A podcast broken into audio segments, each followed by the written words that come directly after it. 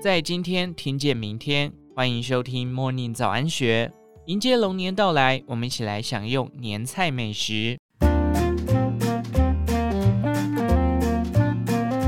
阖家团圆的年节时分，坐上餐桌共享满桌的年菜好料是必备。住家附近的超市是补货的最佳去处。吃不完的年菜，花点巧思再烹煮也能解腻好吃。如果担心放肆进食让身体踩雷，跟着营养师学挑食材，聪明吃，新的一年满足了味蕾，也不担心健康有负担。过年年菜食材采买有技巧，有人喜欢上传统市场挑选物料，顺便跟摊主博感情；也有人习惯逛超市，享受明快的购物。除了可以同时比较不同品牌、价格、种类的商品，还能将进口食材一次满足。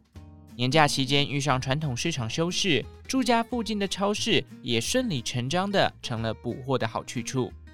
非常会逛市场的饮食作家番红花，擅长研究家庭料理。他的生活场域离不开传统市场和超市。跟着他来到时常光顾的 City Super 搜狗复兴店，只见他熟门熟路的穿梭其间寻觅食材，不愧是行阿来。番红花自家过年餐桌以台菜搭配江浙菜为主，鸡汤、白斩鸡、鱿鱼、螺肉蒜、狮子头、萝卜糕都是必吃料理。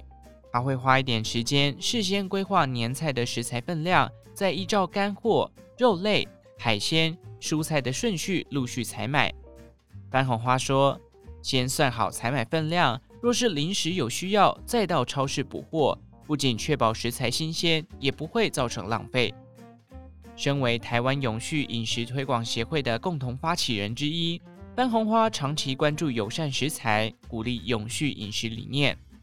他观察到这几年有多家超市开始积极向较小型的友善生产者下订单，以实际行动支持国内的永续经济。像是冷冻柜里的花莲往事健康猪肉。以及冬季限定台湾现流乌鱼子，他都很推荐。他上超市的选购原则是以在地生产的低碳排食材为优先，台湾与进口食材占比大约是八比二。熟食区、豆制品区、酱料区也会是让他流连许久的区域。番红花说，做菜其实很辛苦，在超市买一些不容易做的熟食，或是搭配豆制品，备料就会轻松许多。我也很喜欢逛超市的酱料和罐头区，比如想做一些剁椒鱼、清蒸柠檬鱼、酸辣虾汤，超市贩售的各式酱料就能派上用场。在挑选食材的技巧上，由于超市食材大多是包装完整、标示清楚，加上可以退换货，他认为鲜度的部分可以相对安心。不过，为了让食材尽量保持在安全温度，他提醒。出门采购前最好备妥保温袋，再依据常温、生鲜、熟食、冷冻的顺序购买。而过往常见的过量采买模式，如今也应该要有所改变。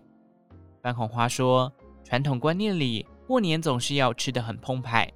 一家之主们赶在菜市场休市前采买各项食材，将冰箱囤积得满满，接着再忙着准备一大桌年菜。”到了事后，如何处理剩余的食材，反而对身体和心理都造成负担。现代人的平日饮食已相当丰富，过年期间善用品项多元且便利的超市来补货，把采买变成一种享受，年节其实可以过得轻松又有趣。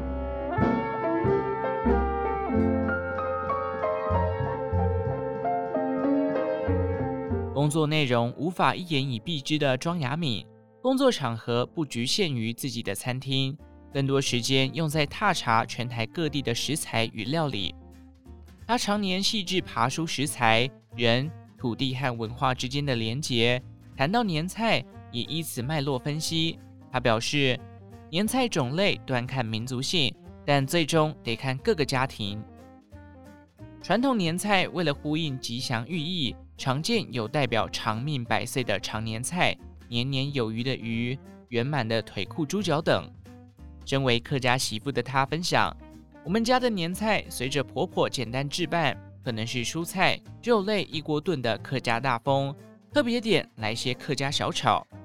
婆婆不爱鱼，所以年菜不会有鱼，也不会有萝卜糕，顶多有祭拜祖先的年糕和红圆。会将年糕切块后加上香菜，再用馄饨皮包起来下锅去煎。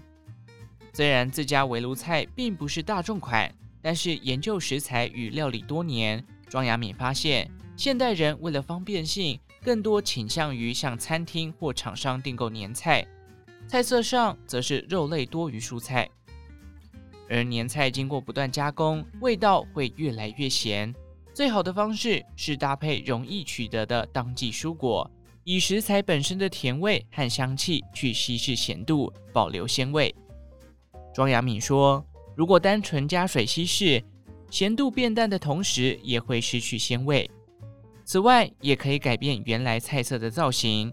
一般人都不喜欢吃隔夜餐，所以要先破坏再建设。”换个造型，变成新的菜色。庄雅敏从常见食材上着手，像是年菜或是祭祖必有的猪脚和全鸡，就可以变出截然不同又营养美味的菜色。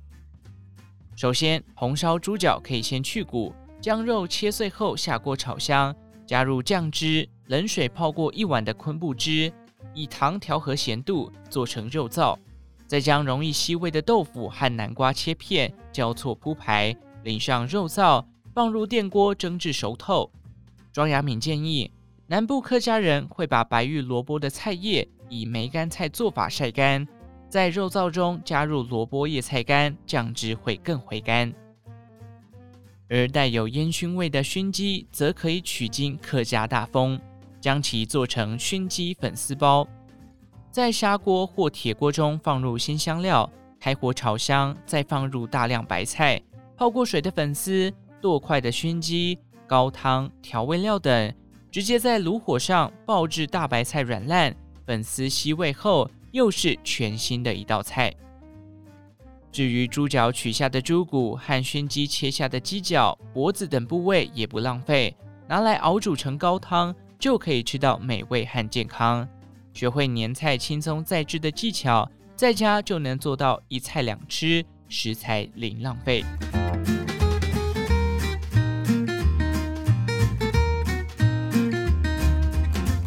春节期间围炉吃年夜菜是每年的定番款，美食当前，大口吃肉、大口喝酒，虽然满足了口腹之欲，但百无禁忌的把佳肴全扫下肚，却容易造成身体负担。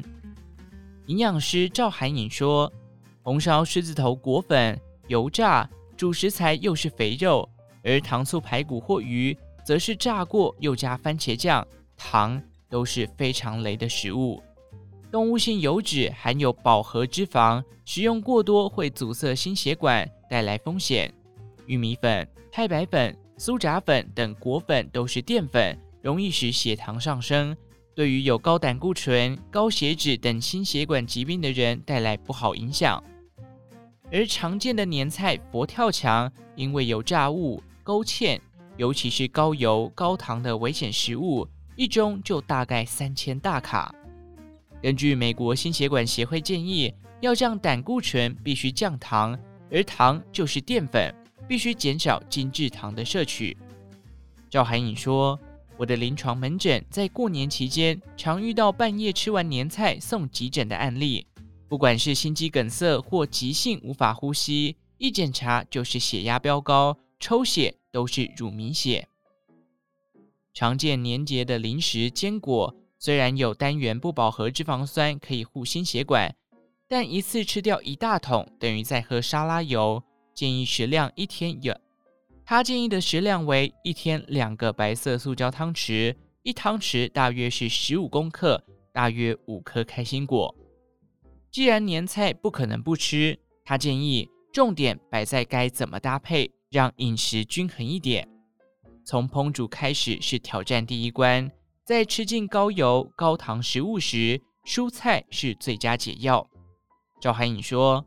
过年一定会有的长年菜，纤维非常粗，有大量的膳食纤维，在稳定血糖的同时，还能吸附油脂、胆固醇，帮助排出体外。